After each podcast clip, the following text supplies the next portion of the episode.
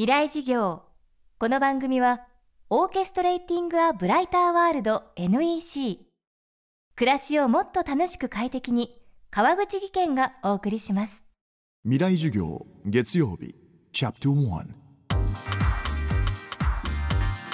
未来事業。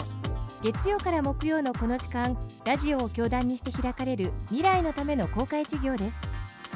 今週の講師は東京女子大学教授の篠崎光一さん。専門は方言学社会言語学です。方言の専門家としてさまざまなメディアで活躍する一方最近は大学の学生たちなどと共同で作成した方言チャートというウェブ上のアプリがおよそ800万人以上に利用され大人気になったことでも知られています。方言チャートは方言に関する質問に答えていくだけでその人の出身地を高確率で判定してくれるというもの。方言の研究をする中で集まったデータを還元する目的で制作されました。未来事業1時間目。まずはこの方言チャートの使い方を教えていただきながらそこから見えた新たな発見について伺います。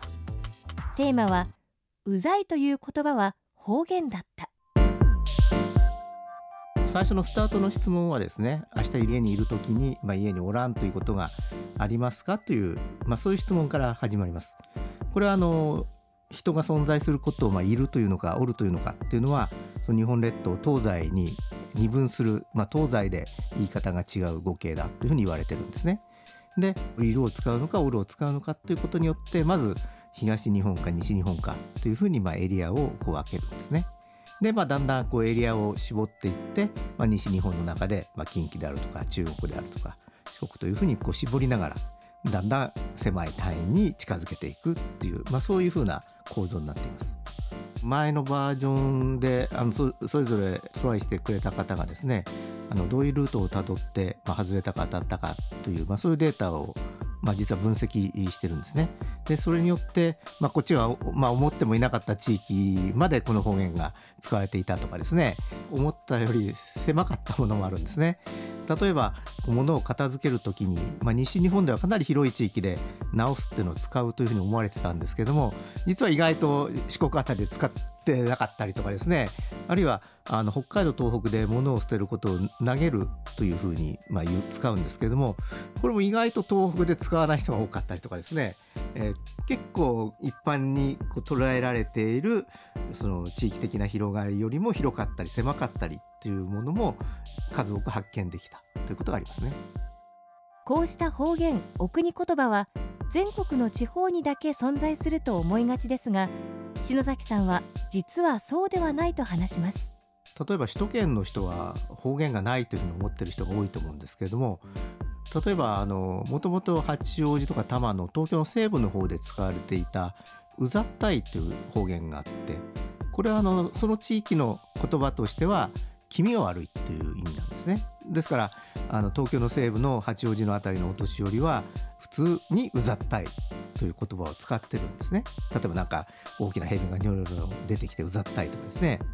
でそれを都心のまあ若者がその言葉を借用して新しい意味を、まあ、煩わしいというような意味はそこに与えて使い始めてでそれが全国に広がっていったんですね。なんか東京の若者が使ってるんでなんかちょっとおしゃれだみたいなことでですね。全国に意味を変えて広がっていったんですね。で広がっていきながらそれがまあうざいなんていう短縮形になって、まあ、今ではもう全国区になってるってことですね。それから例えばかったるいなんて言いますね。これはやっぱりあの東京神奈川埼玉あたりの方言だっていうふうに言われていてもうすでに江戸時代にですねかったるいがその関東の方言だというふうな指摘がされているぐらい実は古い方言なんですね。まあ、その江戸時代のその記述によると近畿ではしんどいということを関東ではかったるいというような書き方をしています。ただかったるいの語源はですねもともとはあの腕はかいなですねあの相撲でかいなを返すとか言いますよねそのかいなだるいが変化したのがかったるいなんですねだからまあ腕がだるいっていうのがこう体全体の意味に広がって、まあ、今残ってるってことですね。方言もこう変化していく過程をこう辿っていくと、まあ、面白いものがたくさんあるということですね。未来事業今日はうざいという言葉は方言だったをテーマにお送りしました。そしてこの番組の特別公開授業を今年も開催します。FM フェスティバル2015未来授業明日の日本人たちへ。今回のテーマは戦後70年のイノベーション。新しい日本人の突破力です。日程は10月3日土曜日。会場は東京 FM ホール。教壇に立つのはノーベル物理学賞を受賞した電子工学者中村修二さん。演出家宮本亞門さん。日本紛争予防センター理事長瀬谷留美子さんです。この特別公開授業に大学生200名をご招待します。また授業を一緒に作る学生委員の募集も行っています。詳しくは東京 FM のトップページにある FM フェスティバル未来授業の特設サイトをご確認ください。未来授業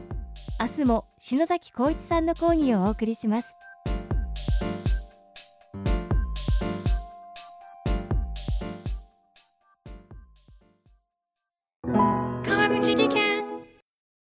階段での転落。大きな怪我につながるので怖いですよね。